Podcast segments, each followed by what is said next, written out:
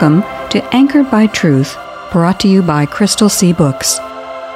In John 14:6, Jesus said, I am the way, the truth, and the life. Our goal is to encourage everyone to grow in the Christian faith by anchoring themselves to the secure truth found in the inspired, inerrant, and infallible Word of God. Six days you shall serve, and you shall do all your work.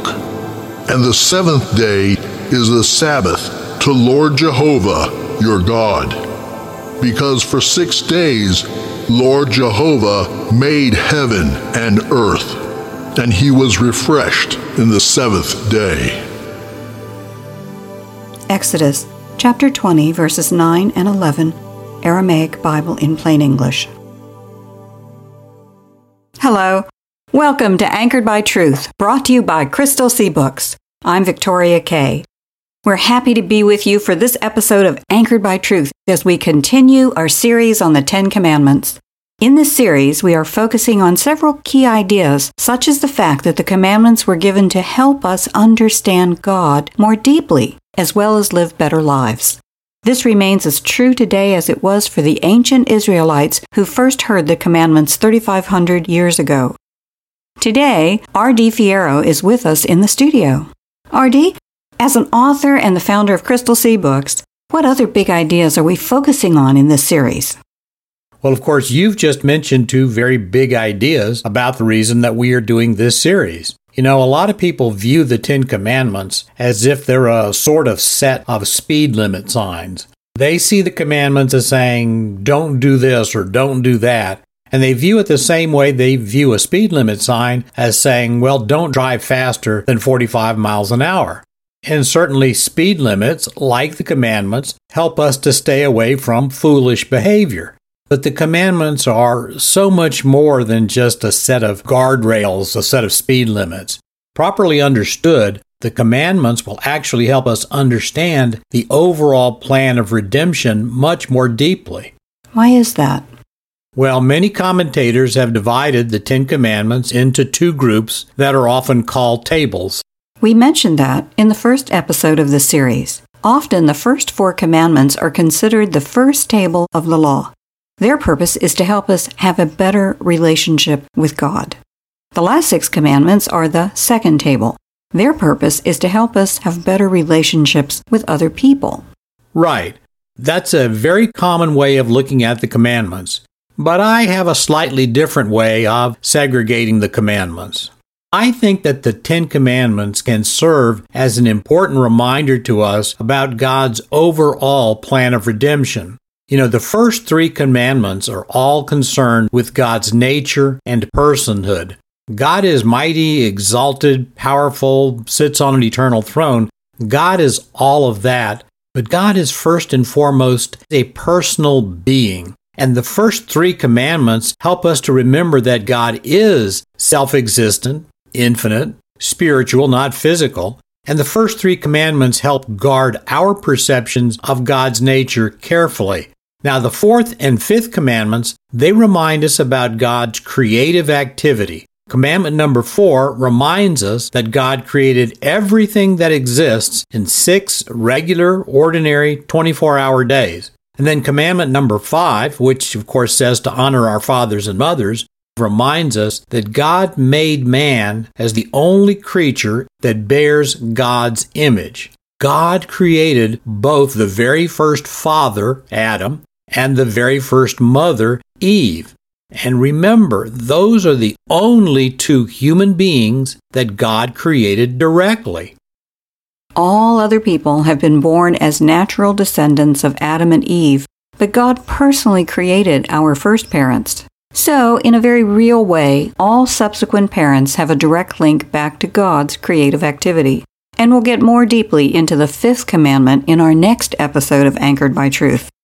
And then the final five commandments, well, they all remind us of the effects of the fall. And they remind us of the need to restrain sin in the behavior of fallen human beings.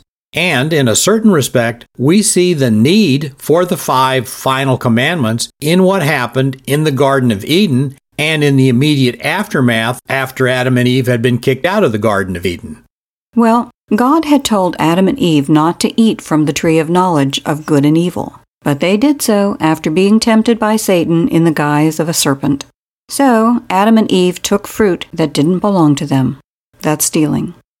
And we hear from Genesis chapter 3 verse 5 that part of the temptation included covetousness. The New Living Translation puts it this way. Satan said, quote, God knows that your eyes will be open as soon as you eat it, and you will be like God, knowing both good and evil. Unquote. Satan tempted Eve by telling her that she could be like God, and Eve succumbed. Verse 6 says, quote, And even the woman was convinced. She saw that the tree was beautiful and its fruit looked delicious, and she wanted the wisdom it would give her. So she took some of the fruit and ate it. Unquote. Adam and Eve coveted being like God, and that led to the theft. Yes. An idol is anything that we prize more than God. And idolatry in the Bible is often represented by adultery. Idolatry is spiritual adultery. So when Adam and Eve prized, quote, being like God more than they prized obedience to God, they committed idolatry. They committed spiritual adultery. And then when God confronted them about their sin, they went and hid and became evasive. Well, evasion is just a form of deception or lying. And so, of course, not too long after Adam and Eve were expelled from the Garden of Eden, we hear about the first murder when Cain killed his brother Abel in chapter 4 of Genesis. So there you have in the two chapters of the Bible that follow the chapters that describe creation, you have examples of the need for all five of the last commandments. That's interesting. God existed before he created anything. The first three commandments apply to him personally. The next two apply to his creative activity. The fourth, which we're going to talk about today, is about the period of creation. Six days of creative work followed by a day of rest. The fifth commandment is about the product of creation. Man was God's highest part of the created order because man is the only created being who is described as being created in the image of God. The first five commandments would have been just as reasonable and applicable if the fall had never occurred. But the last five commandments are only necessary because of the fall. Creation, fall, and redemption. It's a seemingly simple story, but if we don't understand that story, we really won't understand the Bible. The Bible is a single book about a single story, and the storyline is creation, fall, and redemption. And the fourth commandment is a very straightforward reminder about that fact. We heard one version of the fourth commandment in our opening scripture. That version came from the Aramaic Bible in plain English. Here is how the fourth commandment reads in the contemporary English version quote, Remember that the Sabbath day belongs to me. You have six days when you can do your work, but the seventh day of each week belongs to me, your God. No one is to work on that day, not you, your children, your slaves, your animals, or the foreigners who live in your towns. In six days I made the sky, the earth, the oceans, and everything in them, but on the seventh day I rested. That's why I made the Sabbath a special day that belongs to me. Unquote. That's Exodus chapter 20, verses 9 through 11. So, in giving the fourth commandment, God Himself takes His audience straight back to His creative activity. Yes, and we learn several important things from that fact. First, we learn that God did, in fact, create the world in six ordinary 24 hour days. Now, Dr. Jonathan Sarfati spoke extensively about that in the series that we did with him that we called The Truth in Genesis. Dr. Sarfati is the lead scientist for Creation Ministries International. He has a PhD in both physics and chemistry, and he is such an accomplished chess champion that he plays up to 12 players simultaneously while they can see, and he is blindfolded. And the Truth in Genesis series is available from our website, crystalseabooks.com. That's C R Y S T A L S E A B O O K S dot com. You know, some people have tried to say that the six days of creation described in chapter 1 of Genesis were actually just indeterminate long periods, possibly quite very long periods. But that view does not make very much sense in light of what God tells us in the fourth commandment. Now, in the contemporary English version of the fourth commandment that you just read, God said, You have six days when you can do your work, but the seventh day of the week belongs to me, your God. Well, God certainly did not mean that we are supposed to work for six indeterminately long periods, followed by an equally indeterminate period of rest for the seventh period. When God gave us the fourth commandment, He is quite clearly referring to six 24 hour periods where He is describing the period in which we are to work. And by the way, six 24 hour days in which we work, followed by a period of 24 hours in which we rest, that's the only thing that makes sense for how human beings can actually work. And God directly linked his creative activity to that very same period. The point is that if we accept the creation period of God's work as being six 24 hour periods, there is no tension with the fourth commandment. But the moment we start trying to bring a different interpretation to chapter 1 of Genesis, we have to begin fashioning bizarre explanations for how that translate into the plain requirement of the fourth commandment. So, one important concept that comes through the fourth commandment is the ratification of the creation narrative contained in chapter 1 of Genesis. And when God gave us the fourth commandment, God knew about all the craziness that was going to try to be attributed to Genesis chapter 1. So when God gave us the fourth commandment, God was in effect killing two birds with one stone.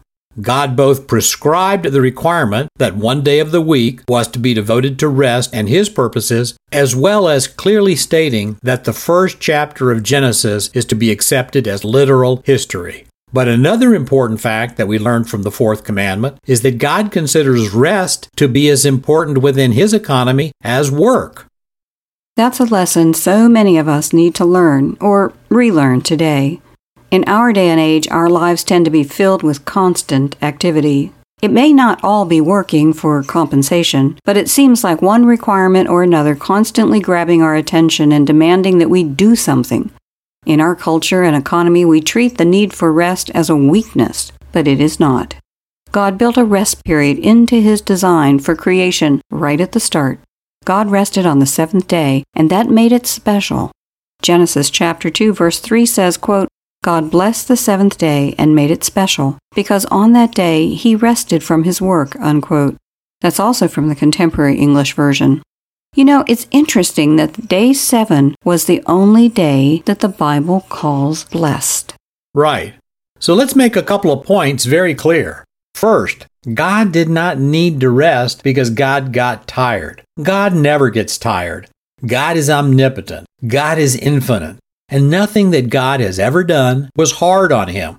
God rested to set the pattern for us to follow, not because God needed to take a break.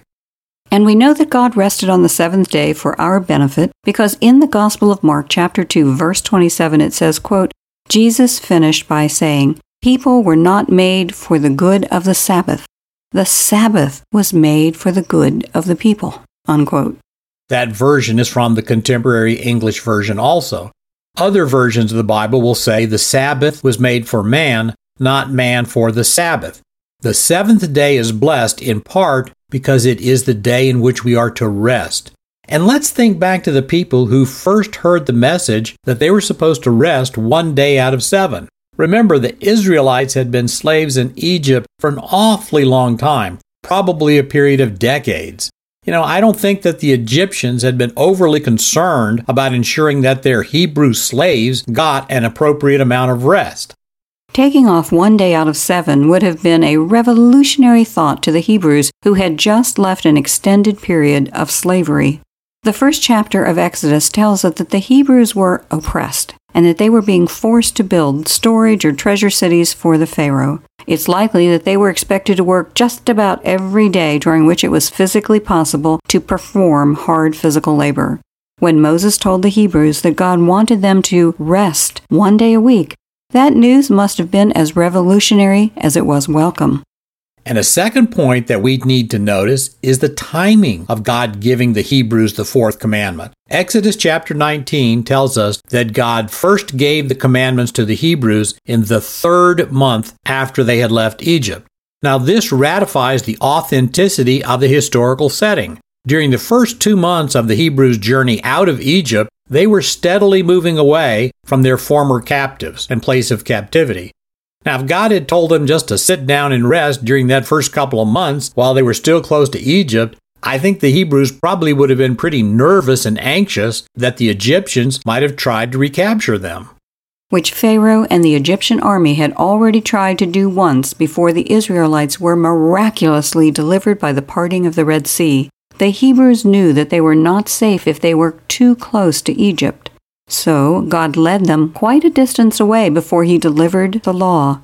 By that time, they probably needed a rest, and the news that they were going to get one every week was probably very welcome.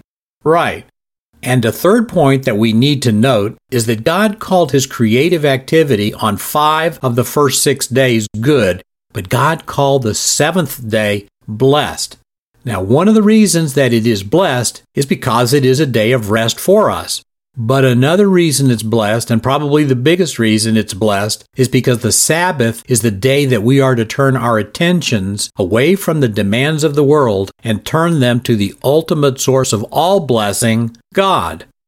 And that is something else that we forget about in these excessively busy days our need to refresh ourselves by focusing on God. Jesus' half brother James reminded us in the book named after him in James chapter 1 verse 17 that quote Every good and perfect gift comes down from the Father who created all the lights in the heavens. Unquote. We forget that we need to consciously turn to God to get the help that we need to handle what life and this world throw at us. The Bible is filled with encouragement for us to turn to the Lord and allow Him to carry our burdens. One of the best known verses for that is 1 Peter 5 7, which tells us, quote, to cast all of our cares on Him because He cares for us. Unquote. So, a second reason the seventh day is blessed is because it, among all the days, is the one that is supposed to be specifically dedicated to the blesser. Yes. So let's look at all of this in the context of the fourth commandment. God had just delivered his people from slavery in Egypt. Beyond the initial delivery, God had miraculously protected them from the Egyptians' attempt to recapture them. And in the process of delivering them, God had destroyed the bulk of the Egyptians' fighting force. All of that would have been a great relief to the Hebrews, and that would have relieved at least somewhat the worry that the Egyptians might try to make another attempt to bring them back into slavery. So now by the third month, they're starting to feel more certain that they are indeed headed for a new future. And that would have been a future that would have been impossible for them to envision probably just a matter of months earlier they could never have envisioned the future of them living their own lives in their own land. Well, now God is giving them His instructions for what that new future life will look like. And it must have been a bit of a relief to know that God did not just expect them to leave one period of slavery and then enter another period of slavery when they arrived in the promised land. In fact, God was telling them, not only do I expect you just to go into another period of slavery, I am expecting you to rest one day a week and be refreshed by thinking about, remembering, and honoring me. And for the Hebrews who had just experienced the physical delivery, focusing on Him would have been a different experience than it is for us. They had seen God's power up close and personal. They knew, or should have known, that God had a special concern for their welfare and well being, and they had many experiences with physical manifestations of God's presence and attention to them the miracles in Egypt, the pillar of fire, the column of cloud. For us, sometimes our awareness of God may seem a bit abstract. We know God exists, but our primary knowledge of God comes from the testimony of the creation and the Bible. But for the Israelites, who had just come out of Egypt, their awareness of God had been fortified by God's direct intercession in their lives and in physical manifestations. Right. For us, the fourth commandment is certainly important, but for the Hebrews who first received the fourth commandment, it would have generated a set of emotions and reactions that it's very hard for us to relate to. But certainly one benefit to us of the fact that God had so powerfully intervened on behalf of the Hebrews leaving Egypt was the preservation of the testimony of what had occurred to them. We have their testimony to inform and comfort us yet today in the Bible. The Hebrews who were leaving Egypt created an enduring record, in part because God had made His presence in their lives and world unmistakable. And in making His presence unmistakable, God ensured that we would be as aware of His commandments as the first recipients were. And there's one final point that we should note about the fourth commandment before we close out for today. What's that? Well, let's consider for just a moment why we use a seven day week. Now, we know why we mark our lives off by days. That's the length of time it takes the earth to revolve around its axis once, and we see the beginning and the ending of days in the cycles of light and dark. And we know why we use a 365 day year. That's the length of time it takes the Earth to make a complete revolution around the Sun. And we understand the sense of using the solar cycle because our year, our solar year, is validated by how it affects food production, varying needs in shelter and protection, the behavior of animals. The 365 day year is pretty apparent in the behavior of the Earth and the Sun. And the same thing is true for the month. That is approximately 30 days. That's based on the period of the moon's rotation around the Earth and that also generates visible manifestations in our sky and in the variance in tides. But why do we use a seven day week? I see what you're getting at. There are no astronomical or celestial manifestations that are tied to the week. It's not the period of the rotation of the sun or the moon or the earth or even of any lesser stellar bodies like planets or stars nor do the plants or animals exhibit any particular behaviors based on whether it's the first or last day of the week. Bears may take the winter off, but they don't take weekends off. So, the reason we use a seven day week is based entirely on the Bible's description of God's creative activity. And it is interesting that the seven day week has been accepted so widely around the world, even in many different cultures that don't particularly make the Bible the centerpiece of their cultural or religious beliefs. At different points of human history, there have been other subdivisions of the month that have been used. The ancient Romans used what we might call a 10 day week for a while, and then they gradually moved to the use of an 8 day week. The ancient Egyptians divided their months into three weeks. The work week was nine days long and was followed by one day of rest. Well, even the ancient Greeks and Persians used a seven day week, and many scholars believe that the reason the Greeks and the Persians began using a seven day week was because they adopted it from the Jews after the period of the Babylonian captivity. Which is peculiar in and of itself because the Jews were a conquered and captive people. It's pretty rare that the conquerors begin to use the customs of the conquered, but that seems to have happened in the case of defining a week. Right. But of course, there was a good reason for them to do it. God had established the seven day week because of the period he used for creation. But of course, God had also designed man such that one day of rest in seven was necessary for a healthy, fulfilling, and productive life. And as you noted earlier, people today can tend to think that they can ignore that basic fact of the need to get an appropriate amount of rest, but we ignore that fact at our own peril. God knew that we needed rest to live joyful lives. He designed humans and the calendar system to give us that rest. And of course, then he set the example for us and he ratified that basic wisdom by giving the ancient Hebrews and us the fourth commandment. And frankly, we need a relationship with God even more than we need rest. Nehemiah 8:10 tells us that quote, "The joy of the Lord is our strength." unquote. Was Nehemiah just being poetic? Or was he telling his audience a basic truth? Human beings have both a body and a soul and spirit. The body won't be healthy with an unhealthy spirit, and God is the only source of spiritual health. And many people have discovered that God will let our physical health break down to remind them of the need to maintain a connection with Him. And as we have said in every episode in this series, God gave us the Ten Commandments for our benefit. And we cannot ignore God's transcendent truth and expect to prosper. And that includes the truth that we need to give our bodies appropriate physical rest, and we need to give our spirits the spiritual rest that comes from casting our cares on the one who cares for us. We all have burdens. We are either going to carry those burdens or we are going to place those burdens on the only other person who has ever offered to share our yoke, and that was Jesus.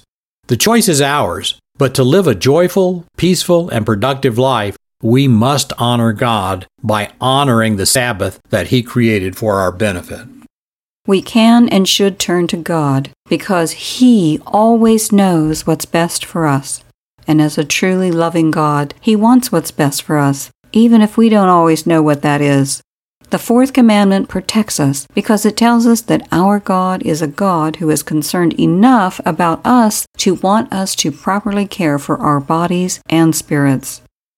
So this sounds like a great time to go to God in prayer. Today, let's listen to a prayer for Christian missionaries, those who carry the good news about God's care to all the world.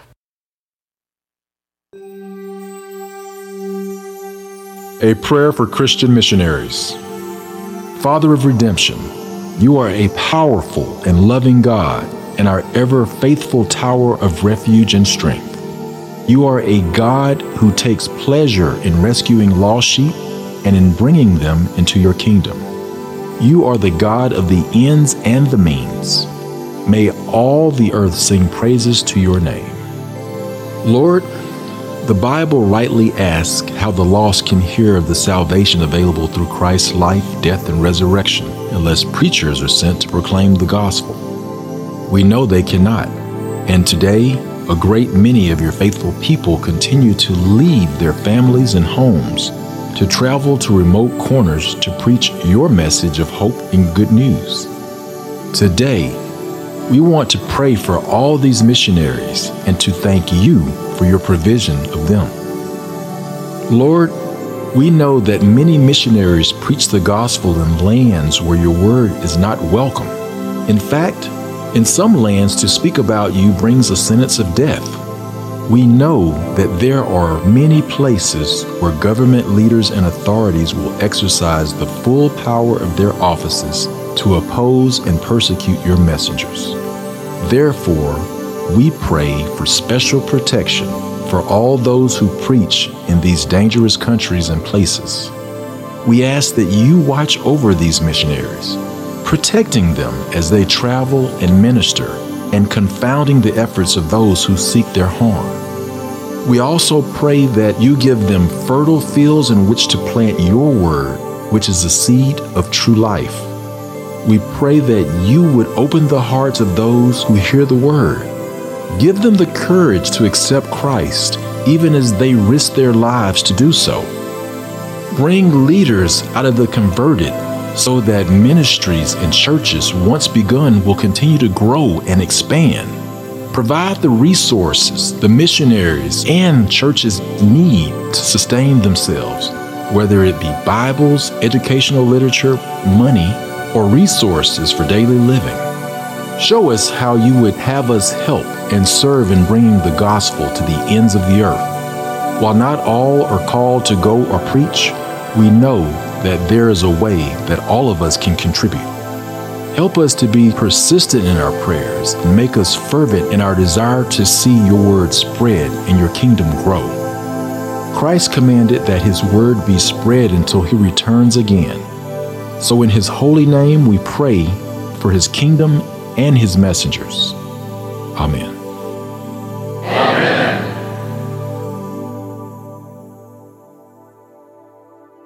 Is the Bible important in your life? Supporting Anchored by Truth with a contribution is an easy way to put your faith into action. The opportunity to help is available at crystalseabooks.com. How wonderful would it be for Jesus to commend us because we made His Word a priority in our lives and giving? We are grateful for your support and partnership. We hope you'll be with us next time, and we hope you'll take some time to encourage friends to tune in also, or to listen to the podcast version of this show.